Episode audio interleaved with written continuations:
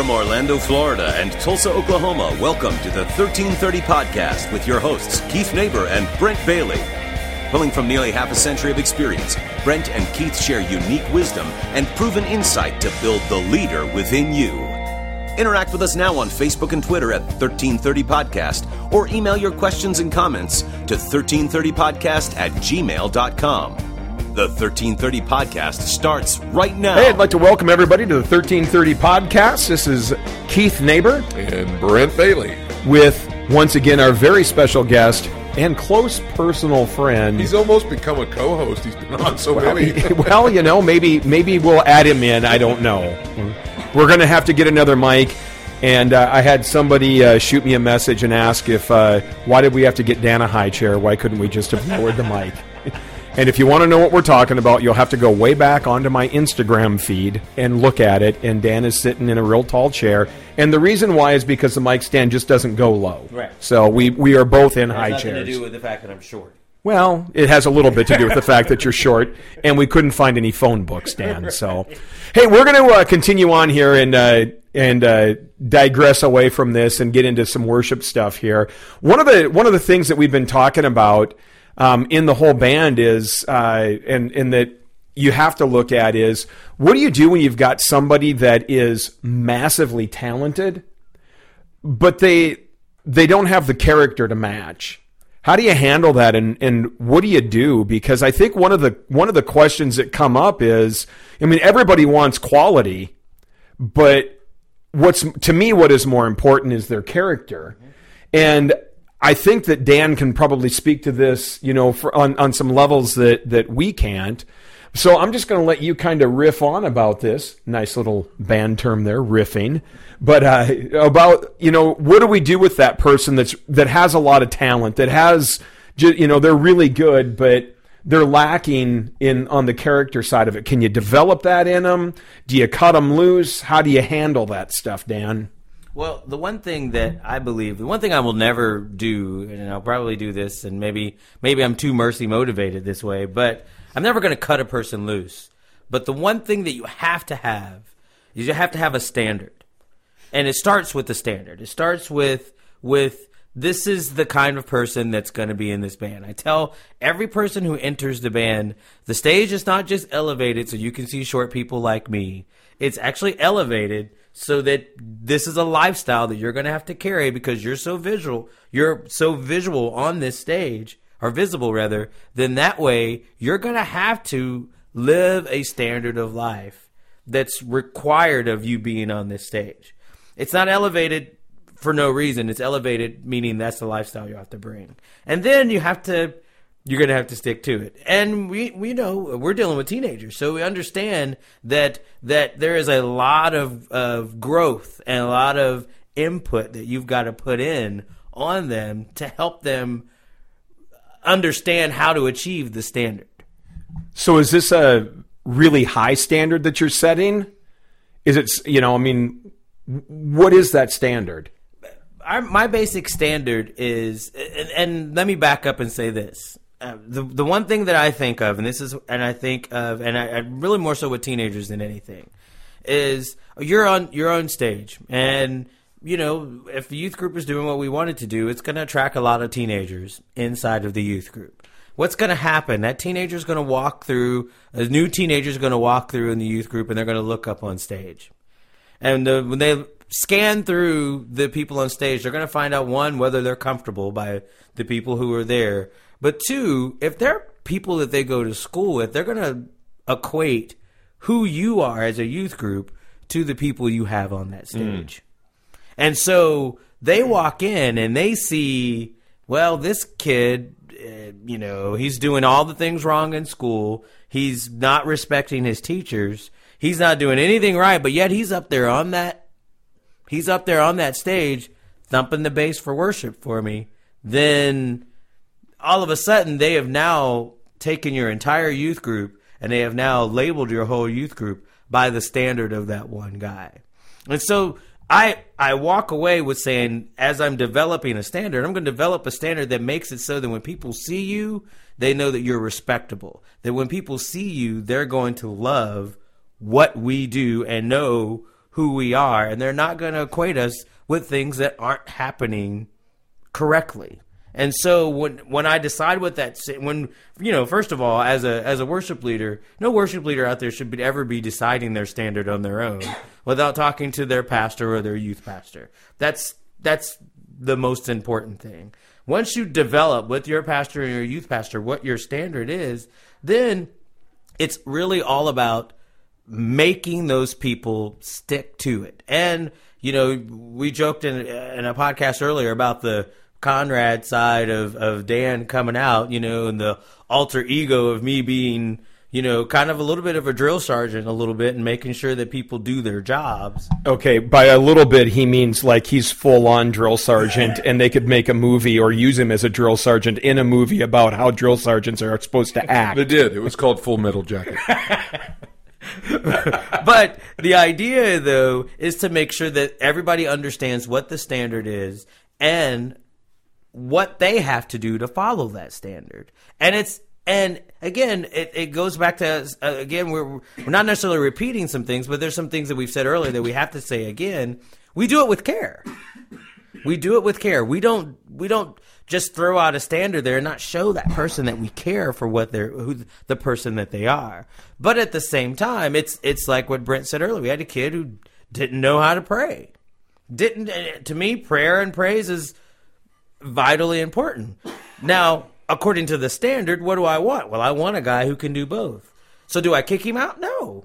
I develop him. I give him an opportunity to learn how to pray and to keep his opportunity. Now, there's been times where I've set people down for a few months. I want you to go through this. And when you make it through this process, then you can come back.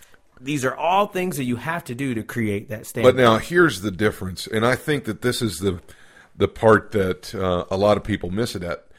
They almost look for the opportunities to set people down, and they do it with such a a flair for the dramatic, and Right. and they do it with Right. such almost like a perverted type of pleasure, like with a thumb down on somebody. Yeah, like, like they enjoy- Right, right. You know what I mean? And and I I can honestly say that the relationships were strong enough with us and our kids that that that when we did have to sit somebody down, it was almost like they knew and They they they thanked. They almost thanked us for it. It's it's almost like that that um, the most interesting man in the world commercials. You know, if he punches you in the face, you have to fight a strong urge to tell him thank you. I mean, that was the way it was with discipline from us. When we would tell them, look. You got it, but you're going to have to sit down for a while. It was look, yeah, I know, and you're right, and I'm sorry. Yeah, but that all came back from the there was relationship. And as the as the great saying goes rules without relationship equal rebellion. We didn't necessarily have i mean i'm not saying that it didn't hurt people's feelings and they weren't disappointed when they got sat down for something but it wasn't a regular occurrence either. This was an this was the the oddity when somebody got had to sit down but we had a relationship and after they sat down they still came to practices they were still a part of the band. They were still at services. And there was a relationship that continued on that when they got back in the band they were actually probably felt like they were a more a part of the band when they got back than they did before they sat down. But th- the other one that I wanted to, I, I think, along with the lines of the standard that are there, I, I know one of the things that I used to tell everybody in on from my side of it was, if the only time you ever worship is at practice and in front of people, this is never going to be good. And in practices. and in practices you know but it's never going to happen if if the only time you ever listen to worship music is when you're trying to learn the song or when you're practicing it. If you're not practicing worship in your own private time and you don't have that in your own private life how can you ever have it in public? And how can you ever have that as a public you know standard for you so you know, for me, I, I also believe that is one of the standards that that you know Dan and all of everybody else had as well. And I actually had to talk to some of my adult leaders on that at one point because I know they came in one night talking about you know a new album that had been released, and they were going on and on about how they'd listened to this, you know, all of these times, and that's all they'd listened to that week. And I looked at one of them and said. How much how much worship music did you guys listen to this week? Or how much did you play this week? Or how much time did you spend in worship this week beside that album? And i mean their faces just dropped.